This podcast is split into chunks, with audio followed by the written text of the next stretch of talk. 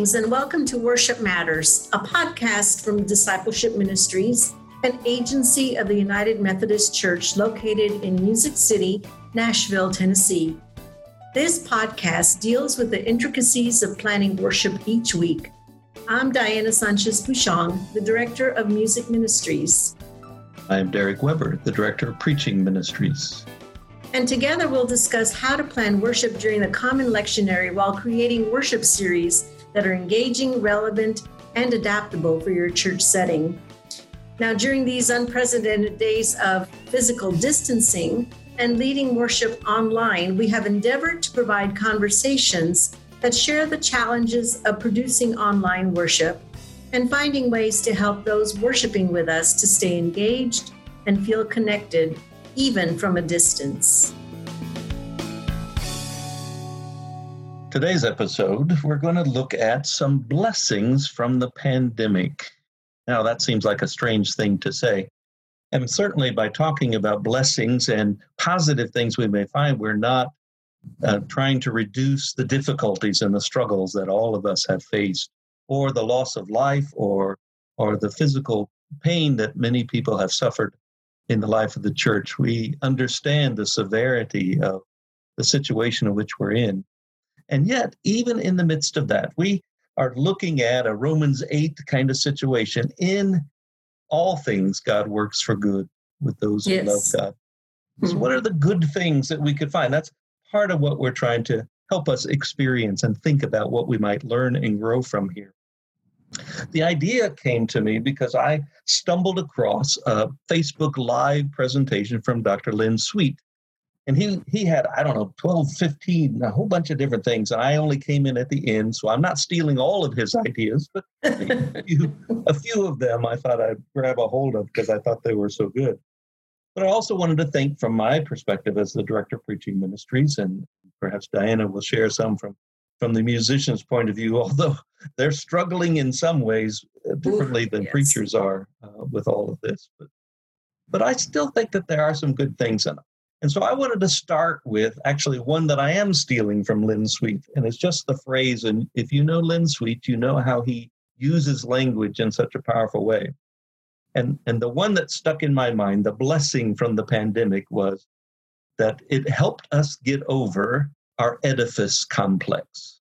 Got to think mm. about that one for a minute. The pandemic has helped us get over our edifice complex. What he meant yep. by that is we rely too much on buildings. It's all about the building. When I was a serving pastor, the, the hours that we spent on taking care of the building and the money that we spent in taking care of the building. Um, just building, on signage. Um, exactly, exactly, and how best to use it, and who can use it, and and where it can be used. All of that stuff is so draining of time and resources. Now, I love buildings. I love beautiful buildings, and I find uh, an experience of God in in all kinds of buildings. But sometimes we put too much emphasis on that, and so maybe during this pandemic, because we've had to close the buildings and keep people apart, that maybe we can get beyond that and come back to an idea of what the church is really about. Yeah. It's not about the building. And so we can I, go ahead. I was driving, I was just driving yesterday through Nashville and uh, I saw a church had a sign out in their lawn and it said, the church meets here. So it's what is saying, of course, that the church is the people and they meet there, but they're not the building. And That's I love that. And yeah. it really struck me that they were making such a good point. And of course, right now, the church meets online, the church meets wherever we can be connected virtually. Right. And the church meets in smaller sections and in different places with when we bump up against each other, perhaps in the, even in the grocery store. That's where yeah. the church meets. One, one of the statements that I've heard a lot of different groups and my bishop back in my home conference kept saying the church is not closed, the church is deployed. Mm, I love that. Out at work in the world. Uh, Amen. I think there's something to be learned from that. Yeah. As we look forward to coming back to the building, that maybe we'll hold it in a little different place. Not that we'll close down all our buildings, but but maybe we'll say there's more ministry that needs to happen than just what's in.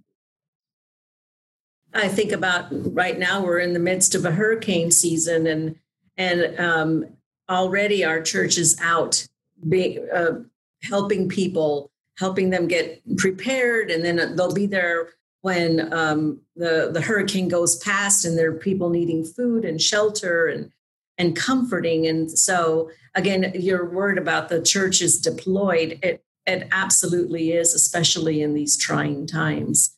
And I, I'm always very proud of our United Methodist Church for being on the front line of most disasters that happen around the world. Yeah. Yeah. We we read the news and we see that and we can we can take pride in the fact that UMCOR and and church relief uh, agencies are at work in those places. And so we we're about to ramp up again because more is coming and we're in the midst of it now. That's right. That's right. Well, the second blessing that I thought of actually connects to the first because the building has changed because we can't have access to the usual kinds of things in our routines. I think the blessing is is that we have been called to be more imaginative. How mm-hmm. can we do what we want to do? How can we do worship? But how can we do ministry? How can we make disciples in new and different ways? And my hope and belief is, is that this spurt of imagination during this time will continue to carry us through into a new manifestation of the church. Amen. Yeah. Yeah, I've seen some really wonderful ways that people are meeting uh, for worship or for gathering um, of small groups. Uh, my daughter's been a part of a church this summer as an intern, and uh, they have, you know, Vespers on the lawn or um, a, a, group meeting under the pavilion. So they're all outdoors for all their meetings, but um, they do it in a neat, creative way and um, and stay safe. And that's so important. Um, and we've seen how online people have, especially musicians, have really taken um, the call to be able to gather people for rehearsals or for virtual choirs um, and just learning how to do the things that they didn't think they knew needed to know six or eight months ago but went for it and um, have become quite imaginative in how they're leading worship and music in our churches now and sharing with one another. And that's another thing that i think this time has helped us is to to be more united to share our gifts with you know one community with another Hmm. Um, my friend David Bone, who is a director of the Fellowship of United Methodists in Music and Worship Arts, I had a podcast with him a, a few sessions ago, and he he calls this the gift of COVID. And we talked about that, how this time there are gifts because it does make us use our imagination in ways that we hadn't been pushed to before. Um, so there are some really wonderful things happening. I love the drive-in uh, mm-hmm. aspect mm-hmm. of worship. That's really gotten a lot of really neat things. Um, people thinking about how well because it, it, also reminds us of our childhood of going to a drive-in so it, right. it's kind of a double you know it helps us relive our childhood and yet in a new way of doing church well and that and that connects to another of the blessings uh, when you talk about the drive-in church or the church on the lawn um, and that is, I think that the pandemic has forced us to embrace the outdoors. That way, we mm. can have space, we can have the physical distancing that we need, but we can also enjoy God's creation around there rather than just the building we've constructed. Now we can look at the trees and, and hear the birds and just be outside with that. And there, there's something exciting about that. I served a couple of different churches that had an outdoor service, only part of the year because I lived in northern Indiana. So uh, wasn't a good thing for the winter. But but during that time of the year when it was nicer out, you know, we people would bring lawn chairs and we'd sit out. We created a space outdoor, and I see a number of churches that are doing that now. Um, so so we're not closing ourselves off from God's creation, and it might invite us to focus a little bit more on some creation theology and to think more about climate change and and what the church can say and do about that because we're we're living outside in a way that we weren't before. When you ignore what's going on, you you can just pretend like everything's okay. But when you're out in it, you're going to see that a little bit. I've so loved seeing families walking together uh, each evening, you know, uh, and and kids on bicycles and uh, the occasional golf cart with the whole family hanging out. You know, it's really funny. But um, I even remember this has been months ago, right after everything shut down and having to go to a store um, looking for that, you know, that toilet paper that everybody was after. And the whole section where the bicycles had been was empty because everyone seemed to have gone to go buy a bike for their child. And sure enough, you know, you see them riding down the street. That's a gift. That's a blessing sure. uh, that that our families are able to do that. And I've seen more families also bringing out lawn chairs and visiting with one another at a nice, safe distance, maybe with their favorite beverage in their hand, um, but being able to um, have community in that way. Mm-hmm. So, yeah, I, I love the idea of being outdoors. I think it does help us notice the changing of the season and and the clouds and um, and just be grateful, be in awe of of nature but also be a little vulnerable too. You know, the wind may pick up or the rain may fall, and and mm-hmm. and we remember we're not in charge of everything. You know, and, mm-hmm. and, that there are some things we have to pay attention to a little bit. Mm-hmm. mm-hmm. Well, I think it also opens our eyes to our neighborhoods, as you're saying, as we walk through the neighborhoods, as we look at the surrounding community. You know, we've been drawn out of the building, out into the community. So, I, in some ways, I think um, the blessing is that community has become as vital as church, not just about us and what happens inside this place or with this group, but now we're mm-hmm. connected in a in a larger kind of way. So we're we're seeing the world around us in, in a new and perhaps more profound way because we're we recognize that we're a part of that. And so we begin to ask questions about our community and, and our neighborhoods and what's around the church it sometimes strikes me uh, uh, what what's right next door to church buildings sometimes, and how we can forget that we drive in our cars and rush from the parking lot into the sanctuary, and then we rush out of the sanctuary into our cars and we drive away. We don't live in the neighborhoods where our churches are so much anymore. Uh, That's so true. When we worship outside, when when we're out on the porch, we see things, we notice things, and we begin to ask the question how can the church be in service with and for our community that surrounds us? I remember years ago when, when I started ministry, I attended a workshop because I was forced to. Uh, you know, in those days when you have to do so many things. So I attended a workshop I didn't want to be at. And I don't even remember what it was about, but I remember whoever was leading it asked a question that has stuck with me all those years. And that question is if your church closed down tomorrow, who would notice? Oh, yeah. Um, and and and we've closed down. You know, the buildings have closed down. The church hasn't closed down, we hope, but buildings have closed down. Did anybody notice? How can we be vital to our community? How can we be a resource to our community? How can we be a good neighbor to our community? Not just those who attend, and not just with the purpose of getting people in, right. because we want to be in service. Mm-hmm. Mm-hmm. And yet, at the same time, to go to the next blessing, and that is we've been thinking about outreach in a new way and about invitation. How do we connect with people?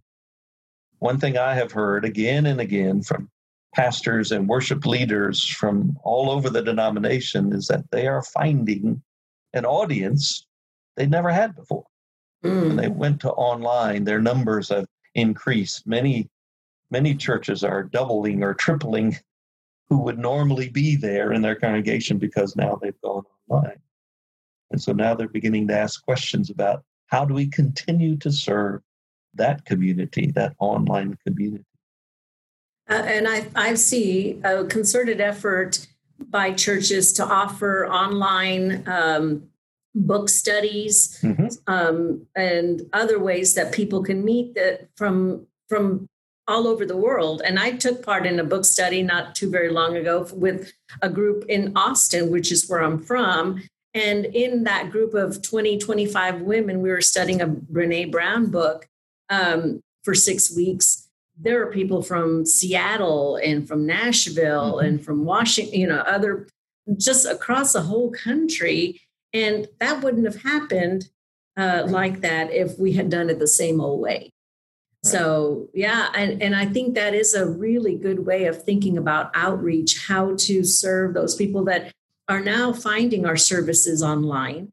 And we've got to go that next step. Always, we've got to go that next step and invite them into a study or a, a coffee time together, a Zoom coffee time, or some meditation time. There's just so many ways now that we can um, find something in common that then we can build a community around. Um, so, yeah, I think we can expand our outreach in new and dynamic ways. Yeah. I've, I've even heard pastors have been a part of conversations about what membership means. Is it possible to be a member and never come to the church building? Is it possible to be to be in Seattle and and join a church in Nashville or or who knows where? You know, it's are you really a what does it mean to be a member what does it mean to be in fellowship what does it mean to be in service and we're back to the imaginative part you know as we think about what it means to to do all these other kinds of things um, one pastor was saying we're going to start an online membership class and mm. these people may never come to our church but they're going to be mm. members of our congregation i don't know how many have gone that far with it yet but but like you say how do we make connections? How do we get people connected to the body online or on the phone or in neighborhoods or whatever? We've got to think new ways. It's not always y'all come to church. You know, you all come to the building. All of our meetings, all of our classes, all of our studies are here in this facility. Right. Well, and also, I, I, think we have to figure out what's the most important thing. Is it connecting with people or is it increasing our rolls? Is it um, you know having people come to the church or be a part of the community virtually? Is that okay?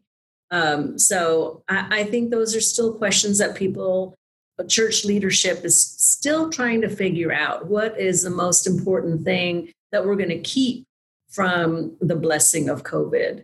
And um, and how are we going to you know let that manifest into this new church that we're seeing unfold before our very eyes? Um, something that i ran across just yesterday on my desk i was looking for something and i ran across something i'd written down from a, a pastor who was preaching.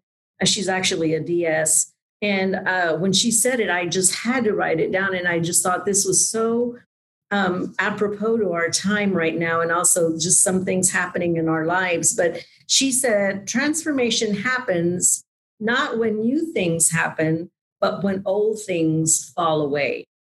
Hmm. And that just stuck with me. I couldn't write it down fast enough. So a lot of new things are happening. That doesn't mean that transformation is happening. But when we let old things fall away, then we are changing. And you know, you think about that chrysalis, the the caterpillar that go, becomes a, a cocoon and then becomes a beautiful butterfly. What if we're in the cocoon moment right now? And at some point, we need to shed a whole lot of stuff to then become that new beautiful thing. Um, that's that's hopeful, and yet it's also very challenging. What are we? What's the Scary. important thing to keep, and what can we let go of? Yeah. Yeah, well, well, that's part of that conversation about going back to normal. People, you know, we we cling to the normal. When can we go back? Well, you know, we all know you can't go back. You only go forward. And what's the new thing? And what will it look like? And what will it feel like? Um, yeah. As, yeah. as I thought about blessings, I thought about from my perspective as as the director, preaching ministries. Preaching is changing, has changed somewhat. When you go to an online kind of mode, I'm in the process of developing some uh, teaching opportunities, webinar um, about online preaching. And so, but I think I think some of these changes may be changes that are good for the state of homiletics, for the state of preaching in the church today. The, the first one that I think um, the pandemic has forced us to think about, and that is what really matters in preaching? What is the focus? As I talk with preachers uh, and help preachers think about this shift from standing in a pulpit with a gathered group of people to now being online. Um, mm-hmm. Um, one of the first things you've got to realize is attention spans are even more important in the online because when we're in church, there are things to distract us. When we're at home, you just multiply that a million times. I was speaking with a pastor friend recently who who's been surveying his people about when they're going to come back and, and be to church. And there are a number of them are saying, you know, I kind of like the way it is because I can do other things while I listen to you. so, so already we know, you know, you've got a divided attention uh, going on. So, so to preach for 30 minutes or 40 minutes or however long preachers have been preaching, you know, it just doesn't work as well. So, how do you get to the essence of what you're trying to do uh? Focus on what really matters, I think, is important. One of the recommendations I gave to a group of preachers that I was speaking to uh, a little while ago was go ahead and write your sermon, prepare your sermon that you've all always done up to now, but then throw it away or put it online and say, go read this and just tell the most important thing. Just lean mm. in and, and say, here's what I really want to talk about. This is mm. what's really important, the crux of this matter. When Jesus can do a parable in one verse, yeah. can certainly do a sermon a little more yeah. focused than we've been before sometimes.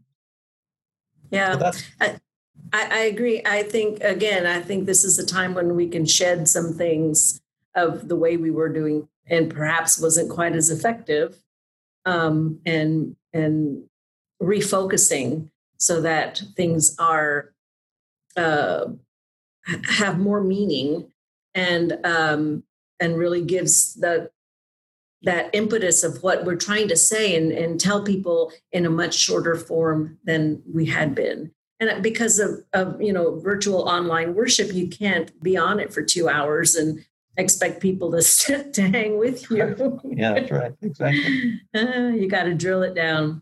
The other thing I was thinking about, Derek, as you were talking, is it when you said that people are starting to like this now and maybe won't mm-hmm. come back to the sanctuary. I know that's a great fear. Is, you know, as humans, we are very adaptable. We got thrown into this time of quarantine and shelter in place and we're adapting pretty well. I mean, I, I, know there's there you know there are challenges, of course, but pretty soon this is kind of the way it's always been, kind of feeling. Right. And so now then we're going to have a shift again to something different once we can all meet together again and sing together again. And the hopeful, I want you to hear the hopeful in that is that that we are adaptable and yeah. and so as leaders i think we have to be um, really specific of what what how we're going to lead people and into into what um, styles of worship and and the way we do things because people will adapt to it pretty quickly. There may be you know people who are um, unhappy for a while and um, maybe speak up. That's that's natural. That happens in the church all the time. But by and large people adapt. So but yeah that's just something i was thinking about as you were speaking um, that it's funny that already six months in this is becoming a, a different kind of normal mm-hmm. and um, and some folks really like it yeah they do and uh, but i also think it means that as we go forward um, we're going to have to multiply our offerings as opposed to return to a single. Uh, one of the things that another group of pastors uh, revealed to me in their thinking was that that in the past some of these had had online services. They they had uh, they would stream the service, but it was mm-hmm. most basically an afterthought. It was just oh oh yeah those are there for the people who can't right. make it. You know you can watch in. It'd be like standing outside the sanctuary looking in the window. You know, mm-hmm. you're not really talking to them. They're out there, but you don't mind if they look in, right? Well, now the mindset has shifted and said, okay, how do I focus on them? Because they're the only audience right now. But then when you have an audience that's present and an audience that's online, how are you going to bifurcate your your focus a little bit to, to cover both of them? Or are you going to set up separate? This is my online service and this is my in person service. Mm-hmm. There are lots of mm-hmm. different ways that this will probably manifest itself. And there are advantages to in person that you don't get online, but there are also advantages to online that you won't get um, in person. So, so I mm-hmm. think I think that's back to the creativity thing, and we have to think about how can we adapt to include more. Mm-hmm. Yes. The other well, I, as- go ahead. Mm-hmm, go ahead. No, go ahead, Derek. Well, I was just going to say the other aspect of this shift in preaching has to, to me, comes down to an area that that might be surprising to a number of folks, and that is we have a new awareness, a new appreciation for intimacy. Too many preachers, many preachers felt like this was a, a less intimate way because I can't look people in the eye. I can't I can't talk directly to them. And some of the early conversations about online preaching talked about the difficulties of preaching to an empty room. um, and I understand that, and that's true because because we we're used to a live connection and we feed off of people's responses, whether we're in the traditions that are lively enough to actually speak up and and do a call and response as we preach, or whether we're in like many churches, the response is a little more subdued and you have to look carefully, but there's a response that's out there. And so they, they felt like they lost that. But in fact, what is happening is it's a much more intimate way online because you're talking one on one. It may be a hundred people or a thousand people, but it's still one on one or one family, one group that's that's there. And you can lean into that in ways mm-hmm. that you couldn't in the larger group. Mm-hmm. There is a new intimacy in preaching um, that I think preachers need to grab a hold of and, and say, okay, now I'm sitting down with you and I'm going to talk to you one on one, person to person about mm-hmm. the, the essence of the faith, you know, about the person of Jesus Christ, about, about the glories and the struggles and the possibilities and the hardships of, of this walk that we're on together. And it's a it's a hand holding, walking together down this path. Yeah, it's it's intentionality. Mm-hmm. It isn't it. It's about really having that intention of sharing at a deeper level. Yeah, I think I think that's the possibility that if if we choose to claim it. Mm-hmm. As I look online, I see what many people have done is they've just taken their normal Sunday thing and they just filmed it or videoed it and, and are now broadcasting it. And that works to a degree. That keeps things going and keeps people connected. But, but i think the the potential is there for something more much more profound much more intimate much more intentional as as you say that's a good word diana. Um, i think we have to rethink what we're trying to do and what we're trying to accomplish in that moment I've seen some of that as well with the musicians. Um, you know, mm. first off, uh, everyone was clamoring to get that virtual choir video together. We're, you know, around Easter time. And, and of course, that's a season when musicians have been working for weeks to mm-hmm. put together all the Easter music. You've got instrumentalists, everybody else. So it seemed early on in this pandemic, um, everyone was scrambling to learn how to do those virtual choir videos. And then what I've seen is that, yes, there's still some of that happening and they're beautiful and they do um, nourish us and, and, support us in many wonderful ways. But I've seen more of the intimate um, style of sharing, whether it's a hymn festival once a week. Mark Miller does that, he sings through hymns. Um, there are other people that I, I follow from the Fellowship of, of, United Methodist Music and Worship Arts who also do hymn festivals every week. Um, and and it's much more intimate, and they're they're like uh, text me a, a hymn number and we'll sing that hymn. Um, and then the other thing I've seen is uh, the couple, three or four churches that I attend on a regular basis, seeing some of the songs and uh, solos and small ensembles that they've put together to to lead worship that's online. Um, using some of the voices that might have never really been um, in the chancel on a regular basis, but because of being able to do this in their own home um, and and being asked to do this. And sometimes I think that that falls on the music directors that perhaps we don't ask enough different people to share their gifts. Um, but seeing some of those videos or parts of worship when a soloist is this child and then a, a youth and an adult and um, so to me that feels more intimate and mm-hmm. more intentional and more authentic um, for that for the these different communities of faith. And i think that's i i, I applaud that. I think that's mm-hmm. a great way of using what we need to be doing right now to enhance our communities of faith. Yeah i, I think we need both the big you know the virtual choir with hundreds of people from all over. I, th- I think like you say we need that to be lifted up but but i think the small maybe the direction most of us need to, to focus our energies on the, the one-on-one the intentionality about it. I i want to ask a question Diana, and this may be off our topic i don't know but what about congregational singing? How do we how do you do that? There's there's a personally you know i attend a number of churches online as well but I rarely sing the hymns, even though I know the hymns and love the hymns and grew up singing those hymns.